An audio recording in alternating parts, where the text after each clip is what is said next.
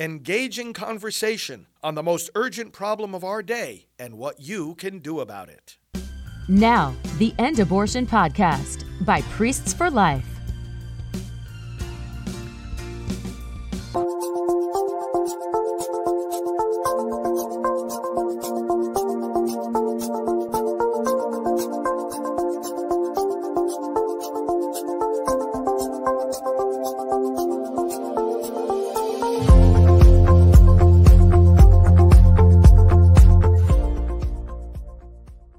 Well, hello, I'm Janet Morana, the Executive Director of Priests for Life. Welcome to Just Ask Janet.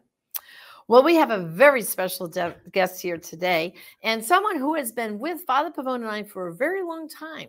He first joined Priests for Life all the way back in the 90s, and he has a great passion for the pro life issue. And we're going to be talking to him today about some of his experiences, and also we're going to talk to uh, a little bit about the young people and how they're getting more involved. So, welcome to the program, Father Denis Wilde, our associate director here at Priests Hey, for Life. Janet, always great back Great here. to have you. So, I alluded to the fact that you've been around, you know, Priests for Life for a long time, since the 90s, but you also got involved in this issue way before that. Tell us a little bit about your entree into what what put on your heart like I got to do something about this. Well, even before Roe v. Wade, there was an issue, and we were debating that and discussing it in New York and in New England. But after Roe v. Wade, I really wanted to get into it, you know. So then I came on to at Villanova. I was at Villanova University. I was a teacher there, um, tenured for 22 years. I loved it, and I was with a number of youth from all over the country, you know. And so we had a Villanovans for Life organization. It was founded before I came, but I was there pretty much towards the beginning, 1977. And at the banquets we had, it was banquet every year. We had Cardinal O'Connor, who had an affiliation with Villanova. We had Henry Hyde, who was affiliation, and many other people. Alveda King, much later on, came in, and uh, it, was great. So we could feature these people, and it was all run by the students, which was great. you That's know. great. Yeah. Student led. Like they they organized the uh, dinner. They had a pro life club there Yeah. on campus, right? and they had a passion for that and it spilled over beyond the university into the streets and beyond and so uh, i'd been away for a while and i came back to villanova uh, later on uh, three years ago because with priests for life i was stationed it didn't matter where we were stationed because i was on the road Always some- on the some- road, somewhere else anyway so, So, uh, about how many states we're traveling with Priests for Life? About how many states have you been to? well i before priests for life i was in 49 states but that was other different issues Right. but with priests for life was 47 states Wow. Yeah, it's just Mississippi, Alaska, and um, and uh, Hawaii, and we're going to go there tomorrow, right? You wish. Well, no, if anyone is in those states and want to invite Father Dennis to come to preach at their parish, Yeah. they could help you get to 50, couldn't they? yeah, that'd be great. Yeah. No, So- that was a wonderful experience with Priests for Life. But again, there too, I- you know, the youth were always a factor in this. You know, we go to a, an abortion mill, and you see young people there. Now, yes, brought by families, but sometimes on their own afterwards in the twenties. Right. that are coming out and they had a passion for this and a simple thing, but they knew the power of prayer, they knew the power of presence, they knew the power of persuading other people, Right. And they got through it. You know. It Well, you know, Father, I know a, a lot of universities around the country, Catholic universities, like, for example, Franciscan University, they go out every Saturday, the students, and they pray at the nearest abortion mill. Right. I know down at Ave Maria in Florida, they also have a group of students. They go every Saturday to the abortion mill. There's a lot of universities uh, around the country that the students have this passion of praying at that abortion mill and try, and some of them even get trained as sidewalk counselors to learn how to intervene with those moms at the very last moment, right? I'm thinking of survivors, for example, Jeff White out in California, and he's found this long ago. And I know our coworker uh, Bryan Kemper, of course, Right. was involved in that very much from the beginning. And they go out in the streets. And I was with them once when they did this die-in, which is basically lying on the ground in red, and it's it's Like, a visual. They're thing. like little Yeah, fetuses they- on the ground. showing like the Fetal- babies who the fetal slaughtered in position. abortion. And here Yeah. we here we are in Venice Beach and other places in California, and they're looking, and then there's an opportunity to speak about that. So sometimes the visual thing like that, which sounds crazy, but it it makes sense after it's explained, and people start to think about these things. Yeah. And even when I help out in Maryland, when I go down to defend life with Jack Ames uh, at the Baltimore area, we go out for a week and basically out holding the signs. Young people there, I mean, kids that are in high school are, are joining us. It's it's a it's a beautiful thing. So that they have a sensitivity to this because, you know, you think this is two generations and more beyond Roe v. Wade, where Right. they knew nothing but abortion on demand as part of the law of the land, supposedly. That's you know? right. And they have to feel like they have, like you said, they've survived and it could be them. Absolutely. Had their Yeah. parents not wanted them, wanted that child, it would have been perfectly legal to have them destroyed. And I think that's part of that passion to see, Definitely. you know, how many classmates are not here with me now because of abortion, right? Yeah. The Yeah. empty seats that should be there at, at graduation, you know? Exactly. Um, we, I know we recommend a lot of times for a school to put two empty chairs, you know, one on the boys' side, one on the Mhm. girls' side with an empty cap, and just have a moment of silence for all the children who've been lost to abortion that are not graduating this year, right? Think about Mhm. that. You know, how many students would be graduating this year if it wasn't for abortion? Sure. The You know? numbers are staggering numbers. But then they get an idea, you know, it's because it's um it's not taught to them in schools, you know. It's not so they they pick it up from the home, they pick it up from other areas. And once they realize that it's a very they see it as fundamental. They don't see it as political. You know, Right. that's the beautiful thing about that. In some ways they do because they're already into that and they got to work around it. But in, in some cases, it's a question of really understanding. It might have been something in the family that happened. It might have been somebody else who had an abortion. It might have been somebody who was who died another way, and this reminds them of this. But in any case, they are they become very much uh, aware of this. And uh, in the dinner I went to recently, which was last Saturday at Villanova, it was Sunday rather. It was a very nice uh, banquet, probably the best that they had, although they've had them every year. And the students themselves, and we can see this in some of the pictures that will be shown in this, Right. uh, that shown that, that the students themselves gave up uh, gave a speech to talk a little bit different areas as to why they came in, what attracted them to it, and what do they try to get out of it.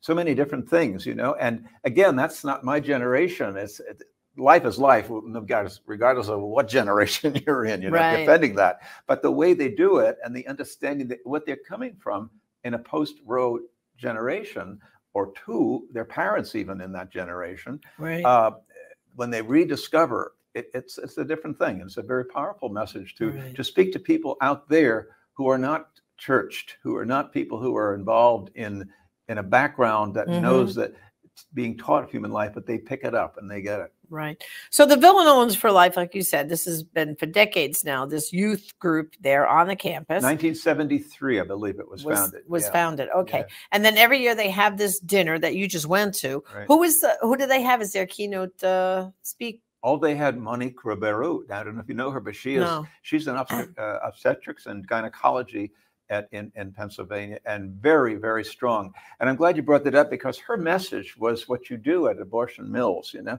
She says is don't always go the step further. If you think, oh, that's not going to work, try it. Pray it and try it. Go further.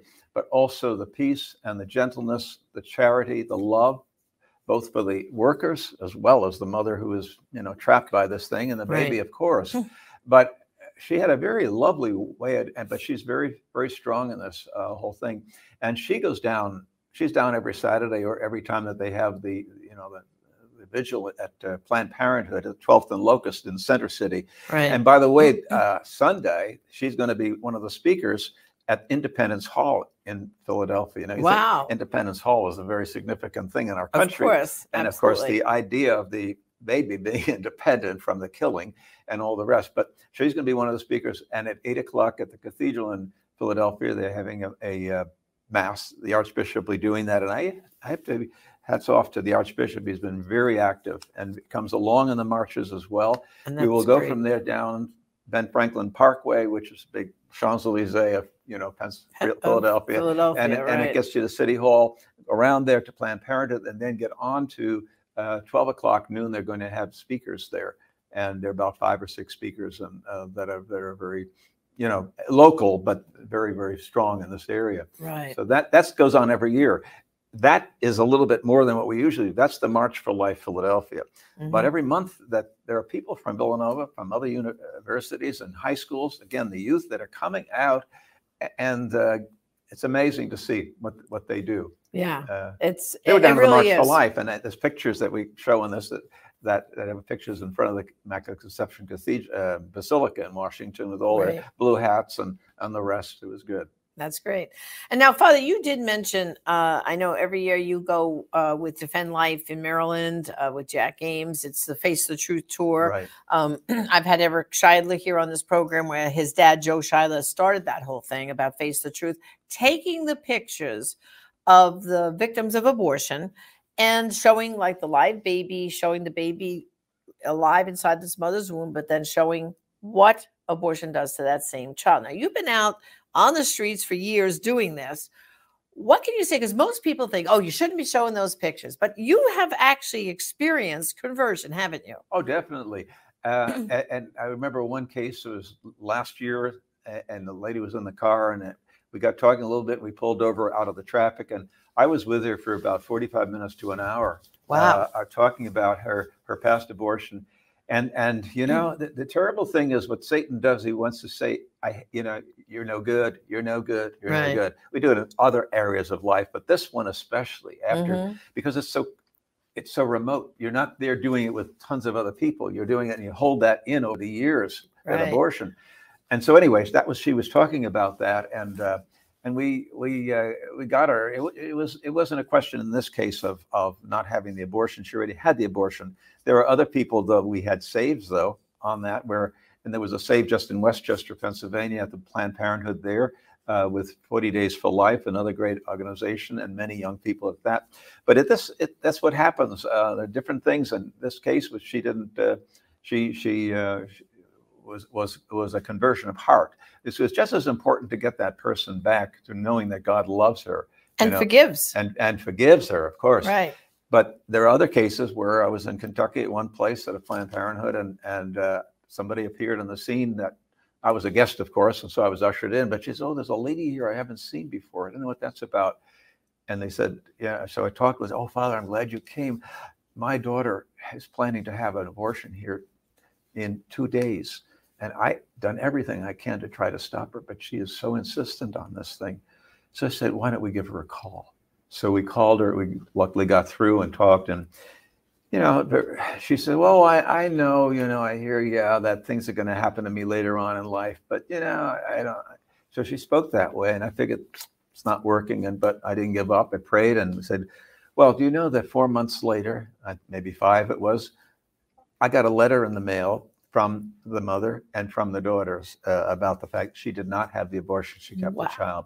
So we don't know. We don't know what's going to happen. We think sometimes, oh, it's over with, and no. Right. And that's why Monique was saying, and I Don't you give say, up. don't give up. Continue always on this. you Yeah, know? in a gentle way, never Yeah, screaming or yeah, yelling, yeah, gentle way. Because you know, it is deep down, we know by experience with the women from Silent No More in their testimonies, most of these girls are going in for that abortion, not because they're just freely wanting to, let me just go have this abortion. They're, they're af- some of them are afraid, like I bet you that girl was afraid. What's going to happen to me with school? What's going to happen? I have this dream of, you know, going to college or, you know, some sort of career. And they get so fearful that they think, you know what? They're selling the abortion Planned Parenthood does like it's no big deal. Have an abortion today, go back to school, work tomorrow. No big deal. Right. But we know it's a big deal. It's going against God. They're already a mother, as you like to say, Sure, father, Yeah. and they're going against their very nature as what it means to be a woman. Yeah. And so sometimes the gentle talking about you can get through this. You're strong. You know, you're already maybe about, uh, um, two months pregnant. What do you got? Another seven months? That's nothing. And you know, the other thing, Father, most people don't realize in our country that we have safe haven laws Yeah. in all 50 states, right? That you could give birth to that baby and walk out of the hospital and say, I can't do this, and no complications. That baby will be taken care of, placed for an adoption, and you don't have to sign anything or do anything. You could just walk out. And you know, we really need to like, you know, trumpet that more. Wouldn't you say? Yes. I would, yes. Yeah. there are even centers where you can drop off a child in, in- Exactly. in, in a um, yeah, safe, safe. uh, I've seen them. uh, like- kiosk of sorts. yeah, yeah, Yeah. and uh, all the fire stations too. Father, you can you can Yeah. uh, drop them off there too. So um, there's a lot of options.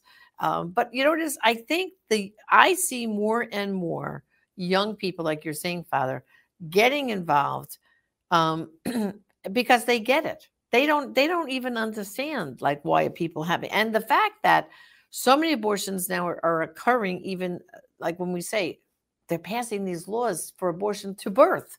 And I think most young people, when they hear that, they said, Are you kidding me? Yeah. That's that's that's ridiculous. They don't believe that in this country, people are still aborting these babies in the seventh, eighth, and ninth month of pregnancy. Something comes to my mind now. I was in California at one of our high schools in Ojai, and it's a boarding school. So we have people from all over the world and from China.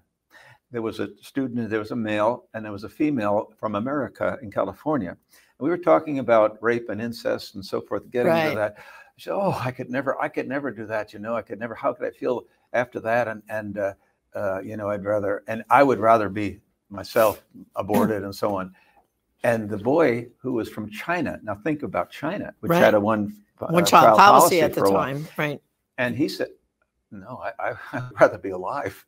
Right. I mean, here we are. We're not talking politics here. We're talking about life here. right. And and she was talking politics because she's been already Programmed. like- programmed, exactly Yeah. manipulated into this whole thing. And he may have been too, but but uh, I don't know. Uh, but at least uh, he's speaking uh, from, I think, from right. survival. Yeah.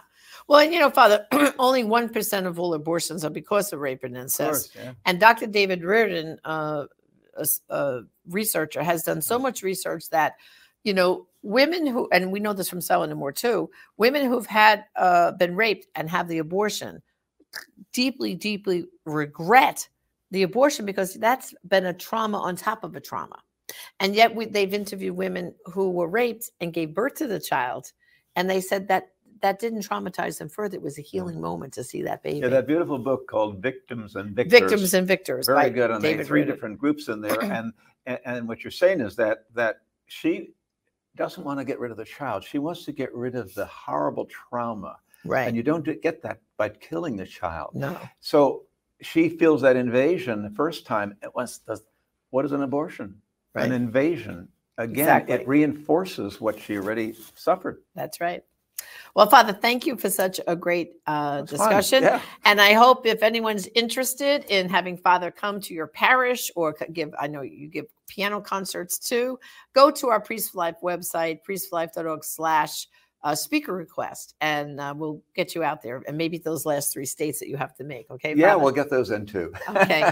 Thank you bless. for joining me today. You're welcome, Janet. Well, brothers and sisters, thank you for joining me too. And guess what? Before we go, you might have liked my little water bottle I have here. And like we were saying, you know, Planned Parenthood is not the place to go. And the person who should be planning parenthood is God. And that's what my little water bottle says. Let God plan parenthood. This is the newest product we have here at our online store at pro- prolifeproducts.org. So please visit our online store. We have this in t-shirts and little buttons, and we can spread the word that only God should be planning parenthood. Well, thank you for joining me today on Just Ask Janet. Until next time, God bless. I will be silent no more. I'm free from the